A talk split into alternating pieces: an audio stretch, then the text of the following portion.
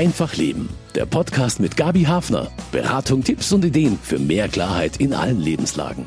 Ihr Aroma kann uns zurück in den Urlaub zaubern, Lust aufs Essen machen oder den Gedanken an eine Erkältung zurückdrängen. Gewürze sind Zauberer in der Küche. Ich habe in meinen Kochkursen die Erfahrung gemacht, dass viele Menschen zu zaghaft würzen.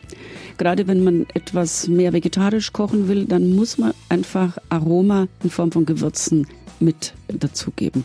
Also die deutsche Küche ist nicht sehr gewürzfreundlich. Die ganze Kraft der Gewürze nutzen. Dazu gleich Trends und Tipps von Ulrike Biermoser, Ernährungsberaterin beim Verbraucherservice Bayern und leidenschaftliche Köchin.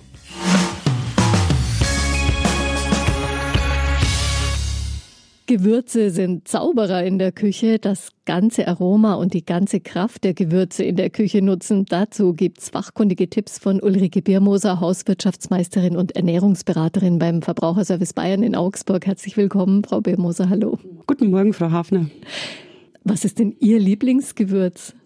Ach ja, das wechselt natürlich. Im Sommer liebe ich schon sehr die mediterrane Küche und die Kräuter äh, aus der mediterranen Küche.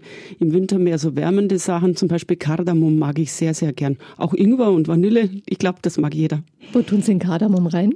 Ja, ich habe zum Beispiel ein Rezept Karotten mit Kardamom, das schmeckt unheimlich gut. Natürlich schmecken Karotten mit Petersilie auch gut, aber das ist einfach mal eine andere Variante.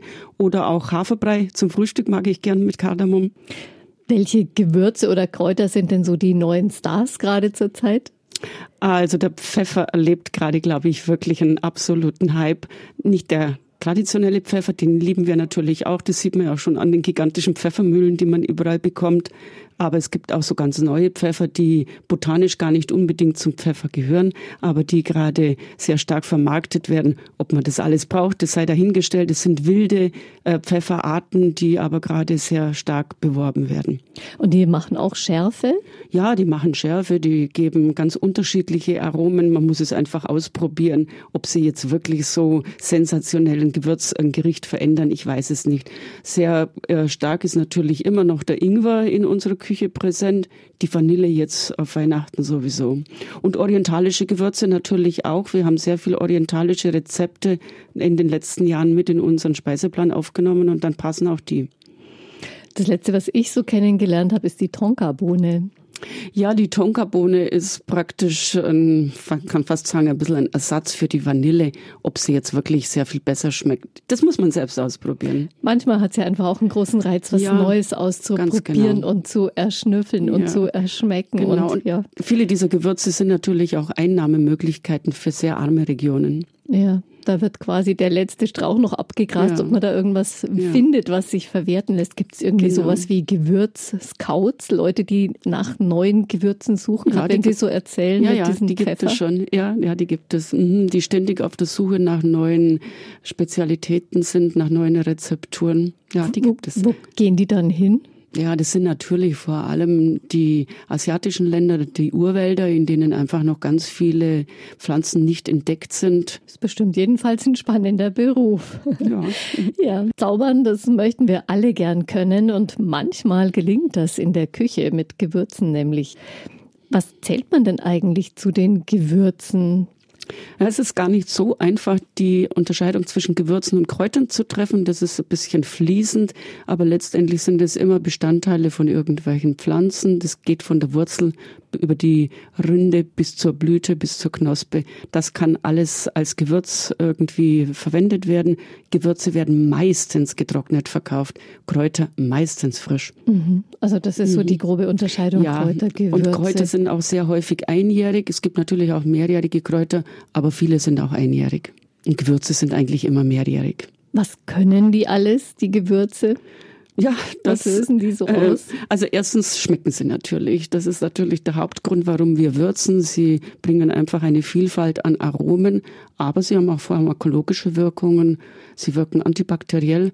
Sicherlich auch ein Grund, warum in der asiatischen Küche oder in warmen Ländern überhaupt sehr stark gewürzt wird, weil sie dann halt auch Keime abtöten können. Sie wirken schleimlösend, das kennen wir ja auch, zum Beispiel vom Thymian.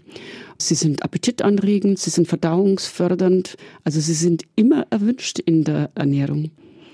Weiß man eigentlich, wie die Wirkung der Gewürze im Körper entsteht? Die, wirken die nur auf die Geschmacksknospen oder geht es dann weiter durch den Körper durch sozusagen? Also es beginnt natürlich mit dem Geruch. Ich glaube, äh, jeder hat sofort ein bestimmtes Bild, wenn er einen bestimmten Geruch in die Nase bekommt. Also typisch natürlich die Weihnachtsgerüche, Zimt oder Nelken. Das verbindet man ja meistens dann gleich auch mit irgendwelchen ja, Erinnerungen. Da erscheint dann gleich so eine Tasse Glühwein vor dem ja, inneren Auge genau, zum Beispiel. Ja. Also den Geruch, den hat man ja überhaupt lange Zeit stiefmütterlich behandelt. Man hat gedacht, der hat jetzt nicht so die große Wirkung auf unseren Körper, auf unsere Psyche.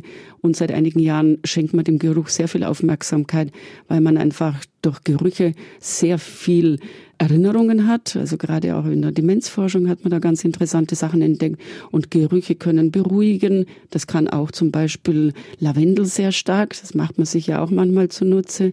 Oder sie können auch Aggressionen dämpfen. Auch das weiß man. Es werden Räume bedampft. Also die Gewürze beginnen mit ihren Aromen mit ihren ätherischen Ölen, da geht's los, Harze und so weiter, die riechen natürlich sehr stark.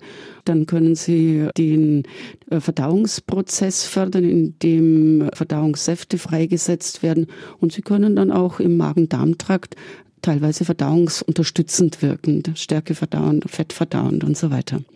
Kann diese Wirkung auch mal so stark sein, dass es einem nicht gut tut? Also wenn man jetzt irgendwas nicht so gut vertragen hat oder sich ja. unwohl fühlt nach dem Essen, könnte man auch dran denken, dass es ein Gewürz sein kann oder ist es eher die Nein, Dosis kann, zu klein? Ja, nee, das könnte schon sein. Also im Prinzip gibt es ja gegen jedes Lebensmittel eine mögliche Allergie. Also es könnten schon allergische Reaktionen sein aber sehr scharfe Gewürze, also hier vor allem die ganze Familie der Chilis kann durchaus auch ja, also beim Magen-Darm-empfindlichen oder wenn jemand auch äh, im Dickdarm eine Entzündung hat, unangenehme äh, Nebenwirkungen haben. Aber ansonsten sind Gewürze eher positiv zu bewerten. Es gab ja früher so Magen-Darm-Schonkost, Ernährungsformen, ja. wo man eigentlich fast nichts gewürzt hat. Davon hat man sich ganz verabschiedet. Gott sei Dank. Ja. Der Zauber von Gewürzen ist unser Thema und mit dem kennt sich mein Studiogast aus vom Verbraucherservice Bayern, Ulrike Biermoser, Ernährungsberaterin. In der Bibel sind es ja die heiligen drei Könige, die Weihrauch und Myrrhe bringen. Waren Gewürze denn sozusagen königliche Luxuswaren? Absolut. Da gibt's ja auch ganz schöne Geschichten drüber. Also früher hat man ja die reichen Leute auch als Pfeffersäcke bezeichnet. Und ich komme aus Augsburg, Fugger und Welser sind durch Gewürze in erster Linie reich geworden, aber auch die großen Entdeckungen sind eben in erster Linie deshalb gemacht worden, weil die Könige die Seefahrer zur Entdeckung von Gewürzinseln oder überhaupt von Regionen, in denen Gewürze wachsen, ausgeschickt haben. Also äh, Gewürze waren Wohlstand. Und heute, da ist ja vieles irgendwie Massenware. Die meisten Gewürze, die kosten ja gar nicht so viel, als dass man da groß dran verdienen könnte. Vielleicht von so Neuentdeckungen oder einem ganz besonders exotischen Pfeffer oder so mal abgesehen. Die neuen Gewürzhändler oder Vertreiber, die machen sich natürlich auch etwas zunutze, was man früher schon gemacht hat. Man streckt die Gewürze. Früher hat man sie mit sehr ekelhaften Dingen gestreckt. Also man weiß zum Beispiel, dass man Pfeffer teilweise mit Mäusekot gestreckt hat. Das macht man heute natürlich nicht, Gott sei Dank. Aber es gibt immer mehr Gewürzzubereitungen, in denen ein großer Teil der Gewürze durch Salz äh, ersetzt wird oder auch durch andere Zutaten. Es sind Trennmittel teilweise drin oder es wird Zucker mit beigemischt und das ist natürlich wesentlich preiswerter und diese Gewürzzubereitungen oder Gewürzsalze, die sind oft teurer wie Monogewürze und da empfehlen wir eigentlich den Verbrauchern, schauen Sie auf die Zutatenliste, kaufen Sie die Gewürze im Einzelnen und machen Sie Ihre eigene Rezeptur. Mhm. Und dann weiß man einfach auch, was man drin hat. Diese Beimischung von Salz ist mhm. auch so ein Trick, um das ein bisschen intensiver äh, zu machen, ja, oder? Und ja, dann genau. schmeckt man aber eigentlich das Salz. Genau. Ja, genau. Und es kommen natürlich teilweise auch Geschmacksverstärker dazu. Es kommen Hefen dazu äh, oder Hefeextrakt. Es kann auch äh, Gemüse klein äh, gemacht dazukommen. Das ist jetzt zum Beispiel nichts Negatives, aber es streckt die Gewürze. Also lieber erstmal zumindest pur ausprobieren ja. und dann schauen, womit man das selber vermischen ja, möchte. würde ich sagen. Natürlich gibt es so ganz klassische Gewürzzubereitungen oder Mischungen wie den Curry. Eigentlich ist ja Curry ein Name für ein indisches Gericht, aber wir kaufen Curry eigentlich immer als Gewürzzubereitung oder so indische Gewürze, die man nicht in großen Mengen zu Hause vorrätig hat, wie Garam Masala oder so etwas oder auch orientalische Würzmischungen. Da ist es vielleicht ganz interessant, wenn man mal eine fertige Würzmischung kauft. Aber schauen Sie auf die Zutatenliste, dass nicht zu hoch äh, Salz mit dabei ist. Gibt es denn große Qualitätsunterschiede ansonsten noch abgesehen von solchen Beimischungen bei den Gewürzen? Ja, die gibt es natürlich wie bei jedem Lebensmittel. Es wird auch regelmäßig untersucht. Die Gewürze gehören natürlich zu den Lebensmitteln, die mitunter hoch belastet sind. Man muss sich einfach die Herkunft dieser Gewürze überlegen. Sie kommen aus Ländern, in denen ja klimatisch die Bedingungen oft nicht so einfach sind. Sie müssen getrocknet werden, sie müssen gelagert werden und so weiter. Und leider sind die Gewürze oft auch mit relativ viel Pestiziden belastet oder in den letzten Jahren ist, äh, sind einige Kräuter auch entdeckt worden, die sehr viel Pyrrolizidin-Alkaloide enthalten, zum Beispiel das Oregano. Das sind Beikräuter, die einfach auch auf den Kräuteräckern mitwachsen und die können natürlich belastet sein. Also ich würde schon empfehlen, dass man bei Gewürzen Bioprodukte kauft, weil die einfach pestizidfreier oder ärmer sind. Andererseits äh, ist die Belastung insofern doch wieder zu relativieren, weil man nie zu große Mengen isst. Das ist was ganz anderes, wenn ich 200 Gramm von einem Lebensmittel esse oder ein paar Gramm.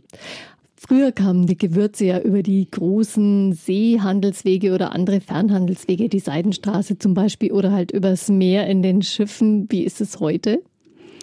Wenn ich jetzt Kräuter habe, die aus dem Mittelmeerraum kommen, die kommen natürlich mit dem Lastwagen zu uns, aber der Großteil der Gewürze kommt nach wie vor in Schiffen und die Hauptumschlagplätze sind die großen Häfen Hamburg, Bremen, Rotterdam. Und dort müssen sie dann gelagert werden und verpackt werden und sie werden kontrolliert natürlich und dann eben in die einzelnen Regionen der Welt wieder verteilt.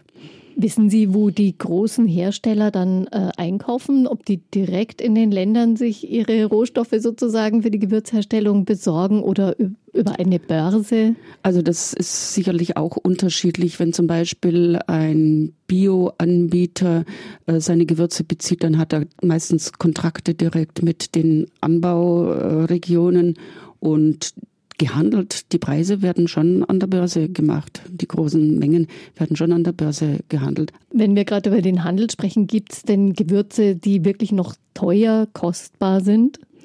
Also als das teuerste Gewürz wird immer noch der Safran beschrieben. Safran, da werden ja die Blütenstempel der Kroko, einer Krokusart verwendet und sie müssen von Hand gepflückt werden. Und es gibt auch nur ganz wenig Regionen der Welt, in denen Safran wächst. Safran bekommt man zum Beispiel in arabischen Ländern oft in den Sucks in großen Mengen relativ preiswert angeboten. Das ist entweder gestreckter Safran oder Saflor-Distel. Also nicht der Safran, den wir äh, von der Krokusblüte kennen. Mhm. Übrigens in Franken hat auch ein Bauer äh, Safran angepflanzt und scheint damit Erfolg zu haben. In der Schweiz gibt's ja auch ja, diese Safranblüten. Genau. Ja, Oberitalien, das sind also schon auch im Orient, wenn da wird auch relativ viel Safran verwendet, aber oft eben auch gefälscht. Mhm. Also diese riesigen Gewürzhügel, die man dann oft auf Safran. diesen Märkten sieht. Ja, das ist kein Safran. Es wird dann mit allen möglichen äh, Blütenstempeln gemischt. Man muss es ja bloß probieren. Es schmeckt eigentlich nichts. Also ein Gramm Safran kostet im Durchschnitt über vier Euro. Gibt es denn auch bei anderen Gewürzen Erfahrungen oder Versuche, die sozusagen näher hier bei uns anzubauen? Es ist ja in vielen Regionen deutlich wärmer geworden oder man, man weiß einfach auch viel mehr über die Bedingungen, die diese Gewürzpflanzen brauchen. Also Versuche gibt es auf jeden Fall, aber die Gewürze wachsen einfach nur in bestimmten Regionen, abhängig vom Boden und so weiter. Vielleicht hat das der eine oder andere selbst schon mal festgestellt, wenn er im Hausgarten Basilikum oder Oregano oder sonst irgendwas einpflanzt und sich dann wundert, warum das so wenig Aroma bringt. Wir haben einfach dann nicht die klimatischen oder die Bodenbedingungen, um diese Aromen hervorzubringen. Also es wächst nicht immer alles überall. Natürlich haben wir den Gewürzanbau in den letzten Jahren in Bayern auch sehr stark vorangetrieben. Die Landwirte suchen ja auch neue Einkommen, ja. Sonderkulturen. Also zum Beispiel haben wir schon 60 verschiedene Biokräuter in Bayern ungefähr im Anbau. Also das ist schon das ist erheblich. Menge. Ja, das ist eine ganze Menge. Also wenn ich denke, früher hat's dann doch in erster Linie Petersilie, Schnittlauch, Dill. Äh, es gab schon noch mehr, aber das waren die Hauptkräuter. Heute haben wir schon eine ganz große Palette. Vor allem bei der Minze gibt es sehr, sehr viele verschiedene Sorten. Wie werden denn Gewürze für den Handel angebaut? Gibt es da bei manchen Gewürzen auch sowas wie Plantagen? Ja, natürlich mittlerweile nur im Plantagenbau, es sei denn, es werden so äh, ganz ursprüngliche Gewürze, weil ich habe vorher schon erwähnt, dass man immer neue Pfefferarten sucht. Das sind Wildpflanzen. Wildsammlung dann, das legt sich auch im Preis nieder, bestimmt. Ja, absolut, die sind sehr teuer und einfach auch mengenmäßig spielen die kaum eine Rolle. Aber ansonsten haben wir Gewürzplantagen, natürlich die Kräuter auf großen Äckern auch mit Begleiterscheinungen, die man von Plantagenwirtschaft kennt, ja, also natürlich. Pestizideinsatz. Ja, ja, ähm, genau. Arbeitsbedingungen im der auch schlecht, auch schlecht natürlich. Also zum Beispiel haben wir bei der Vanille auch ein großes Problem. Die Vanille ist ja sehr stark nachgefragt. Es gab Missernten und äh, die Vanille muss von Hand bestäubt werden. Und, äh, weil immer das, schon oder ist das ja, eine neue also Da, also ich denke nicht immer, das war früher schon so, dass die bestimmte äh, Insektenart oder Bienenart die Vanille bestäubt hat, aber diese großen Plantagen, da reicht es einfach nicht mehr aus. Es muss von Hand bestäubt werden. Und ich denke schon, dass da auch Kinderarbeit äh, mit dabei ist. Da fehlen uns oft auch natürlich mhm. die Kenntnisse. Wo sind diese Plantagen, in welchen Regionen?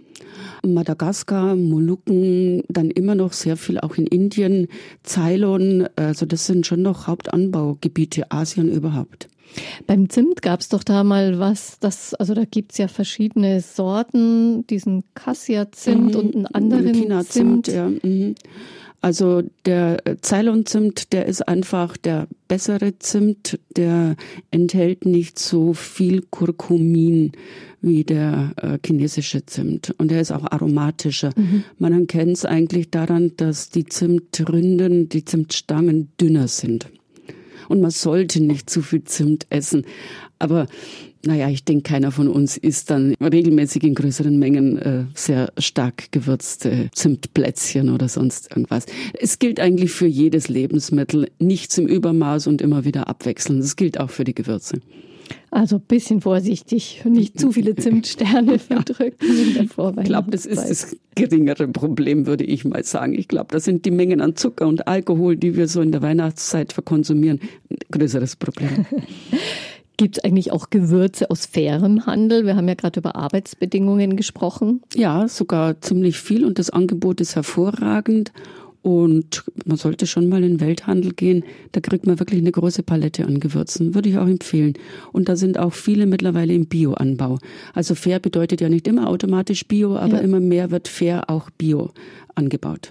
Also das ist eine Nische, ja. da lohnt sich das auf jeden Fall, anzugucken. auf jeden Fall, weil ich einfach auch äh, sehr arme Regionen unterstütze und jeder weiß ja, dass im fairen Anbau eben auch noch soziale Projekte mit unterstützt werden. Mit Kräutern im Garten oder von der Fensterbank haben wir fast alle schon Erfahrungen gemacht. Kann man denn auch andere Gewürzpflanzen selber anbauen, erfolgreich, außer so das Gängige? Wir haben ja schon, Sie haben es ja schon gesagt, also Petersilie, Schnittlauch, Dill, sowas. Ja, gar nicht so einfach richtige Gewürze. Also wir werden nie einen Zimtbaum bei uns anbauen können. Also ich, ich hoffe, dass die Klimaveränderung nicht so weit fortschreitet. Ja, genau. Also das ist einfach sehr stark klima- und bodenabhängig. Und deshalb müssen wir uns auf die Kräuter beschränken. Und ich habe es schon mal gesagt, auch die Kräuter wachsen nicht alle bei uns. Wenn ich so Gewürzvorträge habe, dann erfahre ich immer wieder von den Frauen, dass sie sagen, mein Dill wird nicht. Die Nachbarin sagt, mein Dill wird wunderbar. Also es liegt wirklich sehr, sehr stark am Boden und an äh, Sonnenscheindauer und so weiter mhm. und so fort, an Staunässe. Also es ist nicht einfach, Gewürze anzubauen. Und also, auf Äckern würden sie besser wachsen, aber also man könnte ja einen das? Acker, ja, Ackerboden ist einfach ganz anders wie Gartenboden. Äh, man kann ja Ackerfurchen mieten mittlerweile mhm. von unser Land und da ist die, der Anbau meistens erfolgreicher.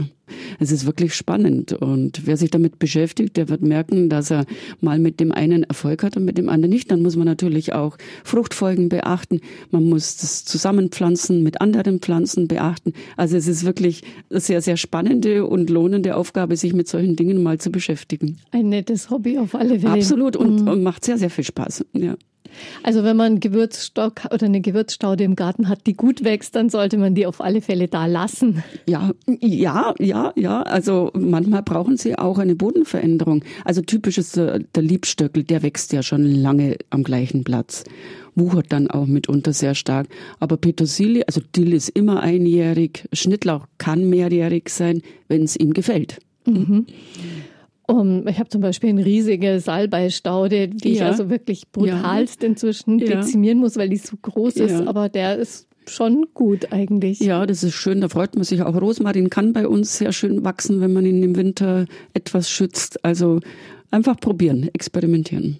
Ja, genau. Und nicht enttäuscht sein, wenn man jetzt einen Kräuterstock aus dem Urlaub mitbringt, eine ja. Nana-Minze aus Marokko, die dann das Aroma einfach nicht behält. Ja, also das wird äh, wahrscheinlich nichts werden, weil in Marokko hat die Pflanze einfach andere Bedingungen wie bei uns. Hat das selber anbauen ansonsten noch Vorteile, außer dass es natürlich Spaß macht, wenn man da Erfolg hat? Ja, das hat den Vorteil, dass man es frisch ernten kann. Und die Wirkstoffe sind natürlich am besten, wenn man es ganz äh, gleich nach der Ernte eben in die Speisen geben kann. Und man kann auch den Wirkstoff äh, Höhepunkt praktisch äh, mit berücksichtigen. Es ist ja dann meistens so, dass die Pflanzen so um die Mittagszeit besonders aromatisch sind oder also kurz vor der Blüte oder während der Blüte. Und das kann man berücksichtigen, wie bei der Erdbeere zum Beispiel ja auch, dass die mittags meistens das größte Aroma entfaltet, weil sie einfach schon Sonne bekommen hat wenn es gerade um das Blühen und die Blüten geht, es gibt die meisten Gewürzpflanzen oder die meisten Kräuter blühen irgendwann. Sind die dann nicht mehr so intensiv, wenn, wenn die geblüht haben? Oder soll man dies nicht zum Blühen kommen lassen? Da gibt es unterschiedliche Aussagen, aber da müsste man wahrscheinlich einen Gärtner fragen oder auch mal selbst testen. Ähm, ich kann jetzt im Einzelnen nicht sagen, ob das einzelne Kraut vor oder während der Blüte mhm. aromatisch ist. Es ist einfach von zu vielen Faktoren auch abhängig. Frau Biermoser, experimentieren Sie manchmal mit Gewürzen?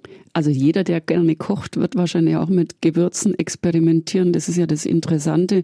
Man kann dann oft so ganz simple Gerichte ganz neu äh, ja, komponieren. Also ich denke zum Beispiel jetzt an Weißkraut. Das haben wir so als bayerisches Kraut gelernt mit Kümmel und so weiter. Und mittlerweile dünste ich das Weißkraut sehr fein geschnitten nur in Öl an und gebe sehr gern asiatische Gewürze dazu und das schmeckt einfach super, finde ich. Also neue Lust an altbekannten ja, Speisen ja, sozusagen erzeugen. Wie viele Gewürze sind es, die wir so regelmäßig einsetzen in der Durchschnittsküche? Weiß man da was drüber? Ja, eine Zahl habe ich mal gelesen, durchschnittlich 27 Gewürze. Aber ich denke, das variiert von Haushalt zu Haushalt sehr, sehr stark. Ja, ja. Aber 27, da braucht man schon auch Platz ja, dafür. Ja, ich war eigentlich auch über diese hohe Zahl erstaunt. Ja. Haben Sie Erfahrungen gemacht mit Gewürzen, die noch nicht so bekannt sind bei uns? Vielleicht ein Geheimtipp?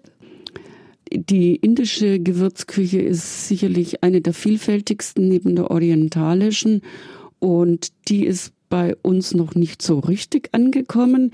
Wenn ich zum Beispiel Kochkurse mit Hülsenfrüchten mache, dann merke ich immer, dass die Leute noch sehr stark an diesen typisch bayerischen Hülsenfruchtrezepturen hängen und dann sagen, ach, das schmeckt einfach nicht. Und wenn man dann mal ganz neu würzt, eben indisch oder orientalisch oder mediterran, dann sagen sie, schmeckt ja super. Also hier einfach neue Schöpfungen, zum Beispiel Kreuzkümmel ist jetzt auch nicht so bekannt oder schwarzer Kümmel, den mag ich auch sehr gern in der orientalischen Küche. Und natürlich die Minze, der Koriander ist sicherlich auch zu nennen, der erst in den letzten Jahren bei uns in der Küche so richtig heimisch wurde. Wächst Koriander eigentlich bei uns? Kann man da Erfolg schlecht, haben? Sehr, sehr schlecht. Also aus meiner Erfahrung sehr schlecht.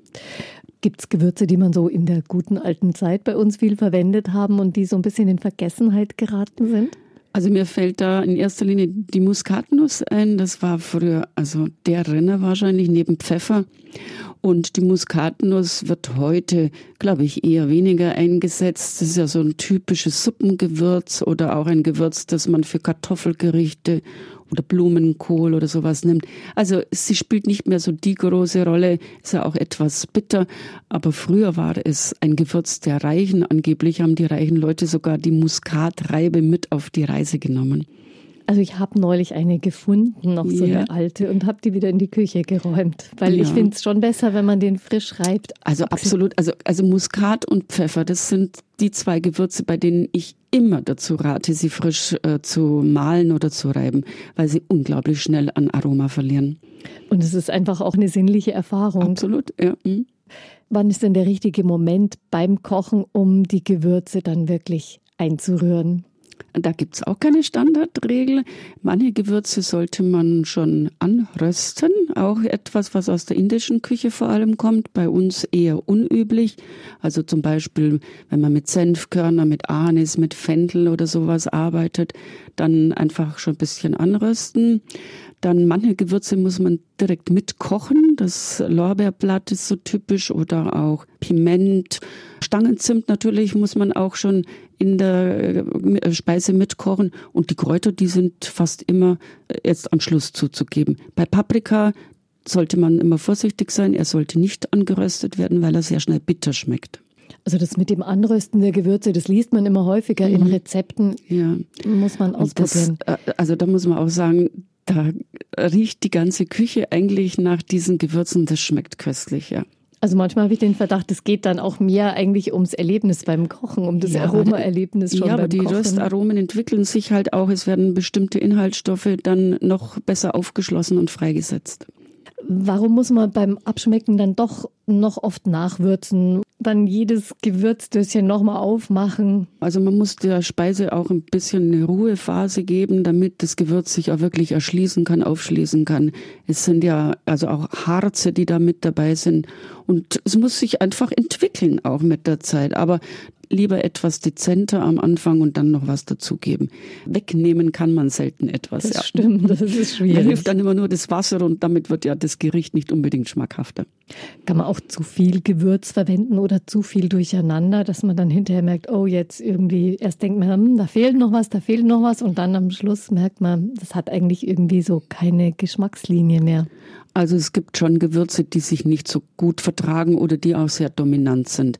Also zum Beispiel Lavendel oder Rosmarin sind Kräuter, die sehr, sehr dominant sind und nicht so gut mit anderen Gewürzen harmonieren. Und wo man sicherlich sehr schnell daneben greifen kann, sind die Nelken. Die sind also wirklich, und ähm, äh, Muskatnuss auch. Wenn die dann zu reichlich gegeben wird, dann ist das Gericht einfach bitter und schmeckt nicht mehr. Gibt es denn so einen Trick beim Abschmecken, dass das Ganze eine runde Sache wird, so eine goldene Formel? Also ich habe in meinen Kochkursen die Erfahrung gemacht, dass viele Menschen zu zaghaft würzen. Gerade wenn man etwas mehr vegetarisch kochen will, dann muss man einfach Aroma in Form von Gewürzen mit dazugeben. Und man darf ruhig bisschen großzügiger sein. Also die deutsche Küche ist nicht sehr gewürzfreundlich.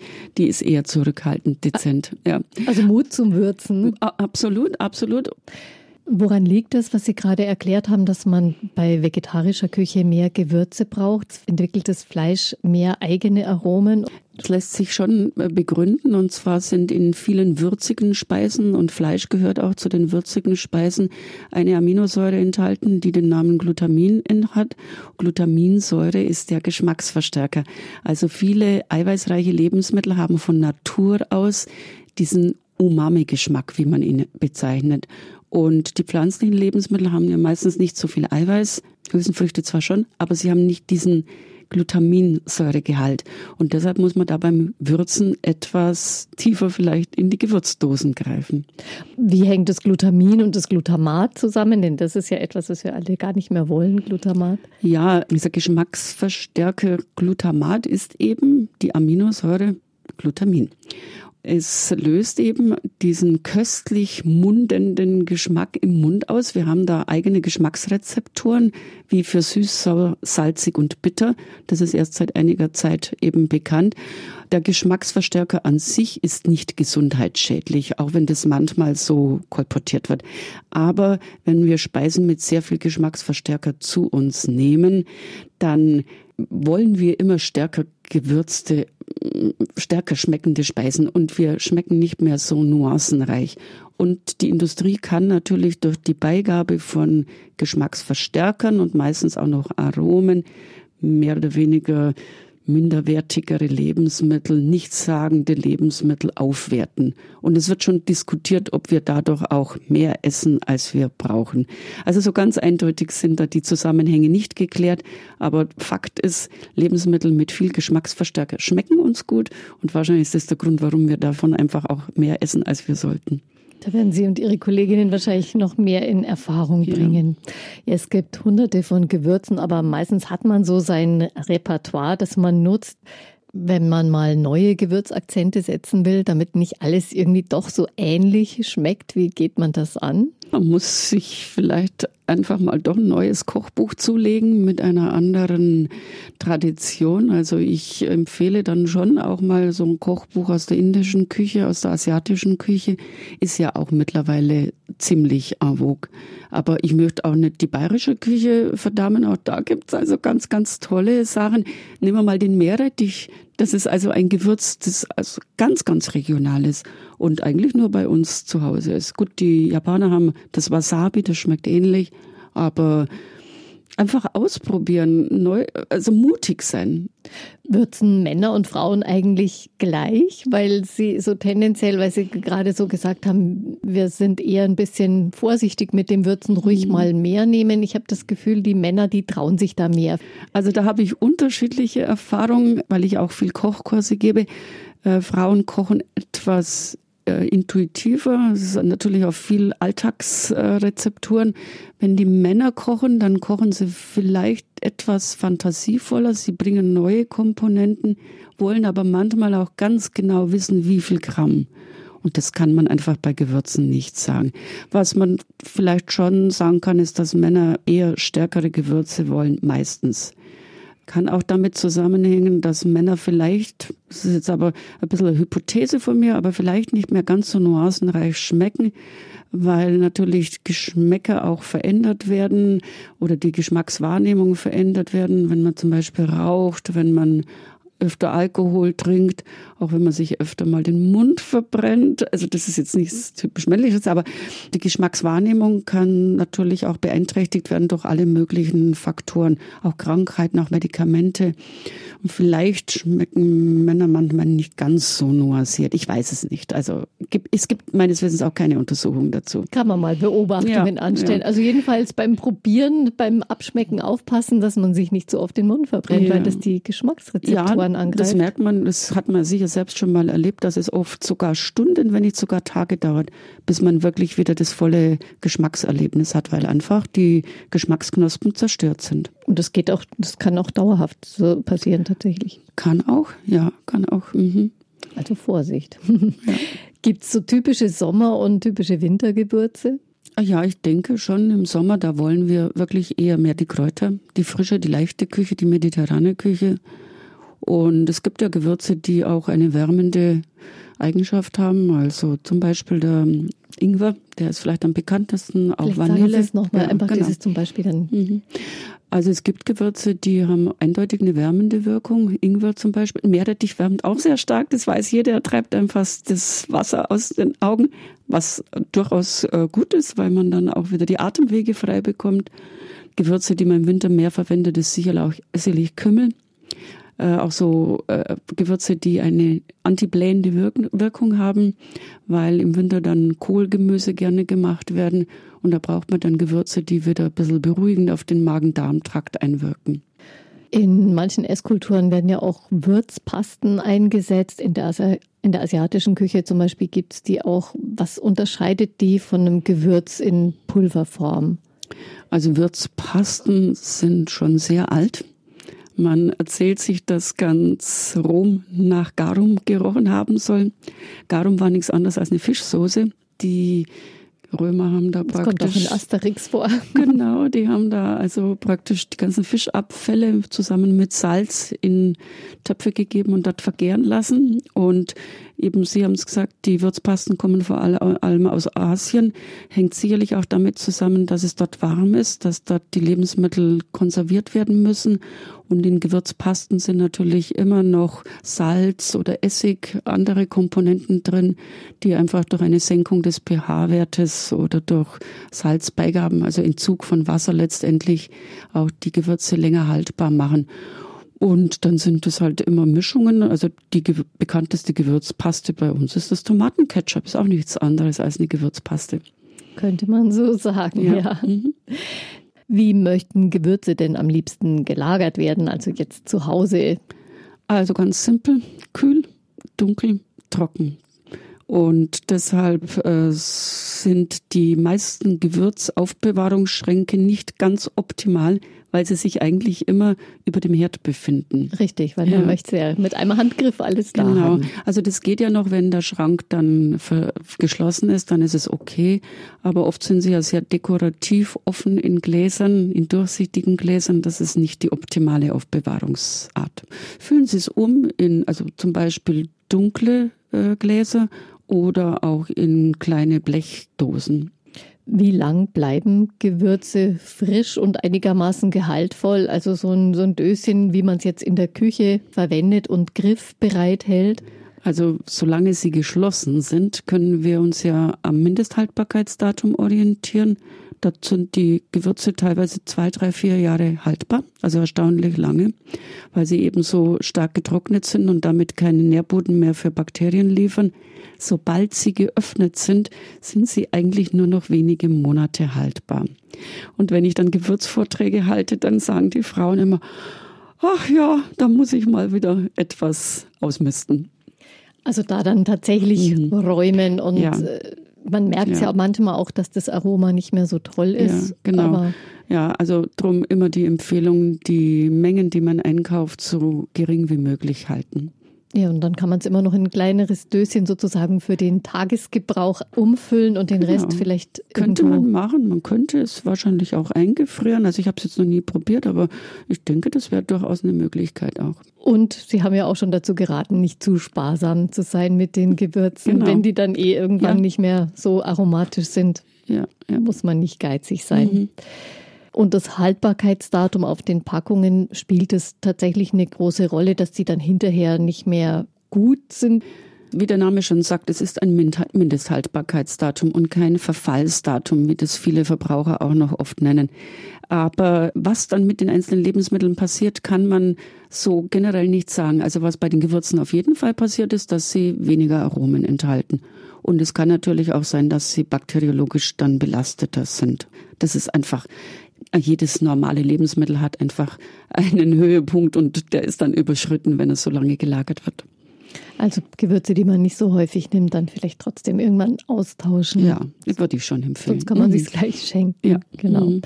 Wie ist denn das eigentlich mit Salz? Salz ist ja kein Gewürz, glaube ich. Nein, es ist also per Definition ist es ein Mineral.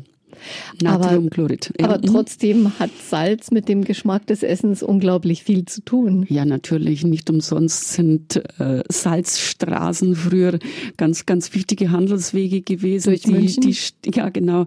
Die Städte, die an einer Salzstraße lagen, die wurden reich. Also Salz ist auch lebensnotwendig, ganz klar. Nur äh, wird halt gerade in Bayern oft sehr reichlich gesalzen.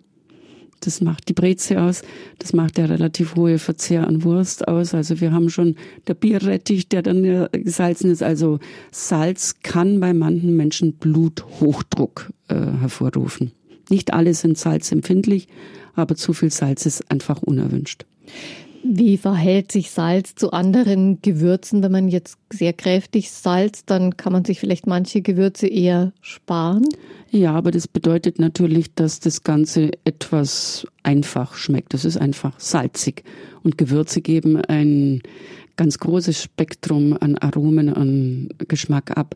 Deshalb ist das Salz zwar notwendig, wer schon mal salzfrei gekocht hat, der weiß, wie schwierig es ist, dort Aroma hinzubekommen in eine Speise, aber Salz und Gewürze gehören zusammen. Also ganz äh, ohne Gewürze kochen bedeutet, dass jemand sehr fantasielos kocht. Das schmeckt einfach nicht. Würden, wie, wann würden Sie sagen, soll man das Salz zugeben äh, in, und wann die Gewürze? Weil so richtig abschmecken kann man eigentlich erst, auch wenn Salz dabei ist.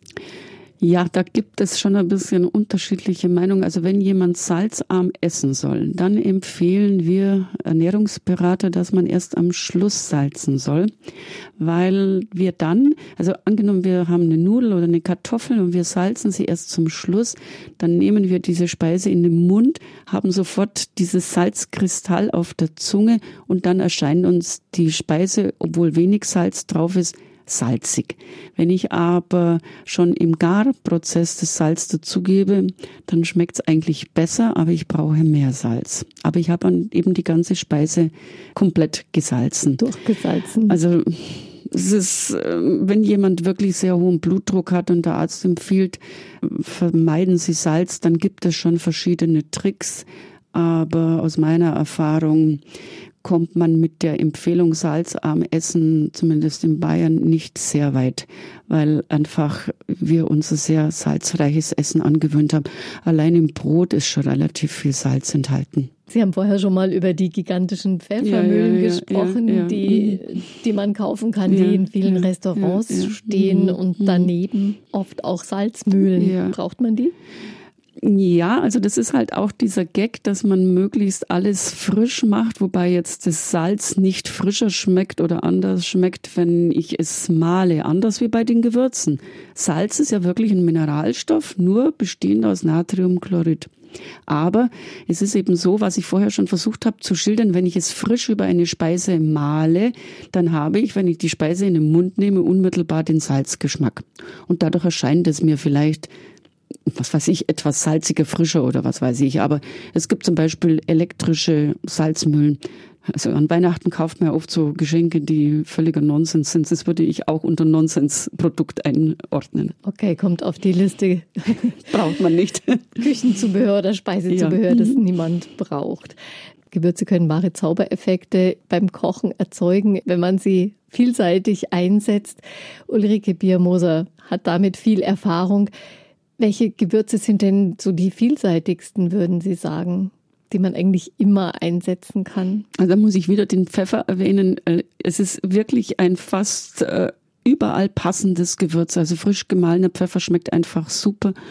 Ob man jetzt den weißen Pfeffer mag, den schwarzen Pfeffer, das ist Geschmackssache. Die kommen ja aus dem gleichen Strauch. Auch der grüne Pfeffer. Rosa Pfeffer ist schon wieder eine andere Pflanze, hat auch einen ganz anderen Geschmack. Und jetzt gibt's also wirklich Pfefferarten, die ich selbst auch noch nie probiert habe. Zum Beispiel Cumeo Pfeffer, Schokoladenpfeffer, wilder Andal Andaliman-Pfeffer, wilder tasmanischer Bergpfeffer, alle mit anderen Nuancen. Also das sind äh, neue Sorten, die man ausprobieren kann, aber nicht unbedingt muss. Pfeffer wird mittlerweile ja auch für viele süße Gerichte verwendet. Sie kennen Pfefferschokolade, genau. Erdbeeren mit Pfeffer. Das sind also Erdbeermarmelade mit grünem Pfeffer. Kann man sicherlich mal ausprobieren. Warum nicht? Das ist äh, einfach ein Gag. Ob man das jetzt dann regelmäßig zu seinen Lieblingsgerichten macht, ist es was anderes. Das kann man ja dann entscheiden. Aber ja, auf alle Fälle genau. kann man da viele Aromen ja, entdecken. Ja, auf jeden Fall. Mhm. Weil ja auch die Gewürze und übrigens auch das Salz mehr oder weniger auch Geschmacksverstärker sind. Jetzt nicht in dem Sinne, dass sie diese Aminosäure liefern, aber sie ergänzen sich einfach und bringen dann auch wieder um andere Geschmacksnuancen oft erst so zur richtigen Entfaltung. Zucker ist übrigens auch ein kleiner Geschmacksverstärker. Darum gibt man an viele Speisen noch eine Prise Zucker, weil es dann einfach noch abgerundeter wird. Kann man bei Tomatensauce ja. gut ja. beobachten. Ja, ja, bei vielen Gerichten auch. Mhm. So wie man bei Kuchen ja auch eine Prise Salz oft äh, dran gibt, weil es einfach runder schmeckt. Chili ist so ein Aufreger, der in Familien oft für Diskussionen äh, sorgt, weil die einen wollen es unbedingt, äh, oft männlichen Geschlechts, die anderen sagen mal, überall brauche ich diese Schärfe jetzt auch nicht. Es gibt ja Chili in ganz vielen verschiedenen Formen und Farben und Schärfen. Es gibt eine eigene Schärfeskala Und manche Chilischoten dürfen eigentlich auch nicht so frei verkauft werden. Also es gibt Chilis, die äh, rufen so starke Verbrennungen hervor. Es ist ja kein Geschmack, der durch die Chili hervorgerufen wird, sondern es ist eine, also diese Schärfe, ja. die macht eine Verbrennung. Jeder hat es vielleicht schon mal aus leidvoller Erfahrung selbst erlebt, dass er Chili verarbeitet hat und sich mit den äh, Händen sich ins Gesicht gefasst hat. Das kann, kann wirklich sehr, sehr gefährlich sein. Augen können verätzen. Also mit Chili muss man wirklich vorsichtig sein und niemals irgendwie Kinder Chilis in die Hände geben. Also wirklich vorsichtig. Übrigens wird vererbt, ob man sehr scharf essen kann oder nicht. Darum ist ja in manchen Regionen der Welt die Schärfe durchaus normal. Mhm. Aber bei Kindern, um da nochmal drauf zurückkommen, sollte man schon vorsichtig sein, aus einem ganz einfachen Grund. Kinder müssen sich an die verschiedenen Geschmacksnuancen erst herantasten. Und Kinder sollten am Anfang kein Salz bekommen, das ist ganz klar. Und die mögen einfach auch nichts Gewürztes. Die mögen ihre Kartoffel pur und die mögen die Pastinake pur, was uns vielleicht gar nicht so gut schmeckt. Aber ich habe gerade äh, das mit meiner Tochter jetzt erlebt, die hat ein Baby und sie sagt, ich habe mich jetzt auch dran gewöhnt, dass ich jetzt wieder fast salzarm esse und es schmeckt sogar gut. Und auch bei den Gewürzen, sie hat immer sehr scharf gewürzt, bei den Gewürzen mich jetzt auch auf diese etwas gewürzärmere Komponente wieder eingelassen habe. Also ist vielleicht gar nicht so schlecht, weil dann nimmt man wieder andere Geschmacksrichtungen wahr. Die natürlichen Aromen, ja. die drin sind, ja, zum genau. Beispiel auch im, im Gemüse. Ja, also das wäre eine Idee, wenn Sie sich durch alle Gewürze jetzt durchprobiert haben, die Frau Biermoser erwähnt hat. Wo würden Sie denn Gewürze einkaufen, Frau Biermoser? Sollte man da ein bisschen drauf achten, wo man das tut? Ja, wir haben ja schon darüber gesprochen, dass es sehr empfehlenswert ist, wenn man es zum Beispiel im Weltladen kauft, weil man hier faire Produkte hat und äh, meistens auch in Bioqualität, im Bioladen überhaupt, weil tatsächlich der Pestizidgehalt meistens niedriger ist oder gar nicht. Und ansonsten würde ich Gewürze nicht unbedingt bei so fliegenden Händlern kaufen. Ich kann das jetzt nicht aufgrund von irgendwelchen Daten sagen, aber wenn ich zum Beispiel auf äh, Jahrmärkten diese großen Gewürzstände mhm. sehe, wo die relativ großen Gewürzpackungen ja immer in durchsichtigen Zellophantüten liegen und dort in der Sonne liegen, dann ist es mit Sicherheit nicht die optimale Angebotsform. Ich würde es einfach in einem Laden kaufen, wo ich weiß, da ist auch der Umsatz relativ hoch an Gewürzen. Schauen Sie auf das Mindesthaltbarkeitsdatum und kaufen Sie eben dunkle, verschlossene Packungen. Und freuen sich drauf, was Sie da dann rauszaubern genau. können. Ja, genau. Vielen Dank, Frau Biermoser, für Ihre Tipps und Erfahrungen. Gerne geschehen, Frau Hafner. Und viel Spaß beim Ausprobieren. Wohl bekommst.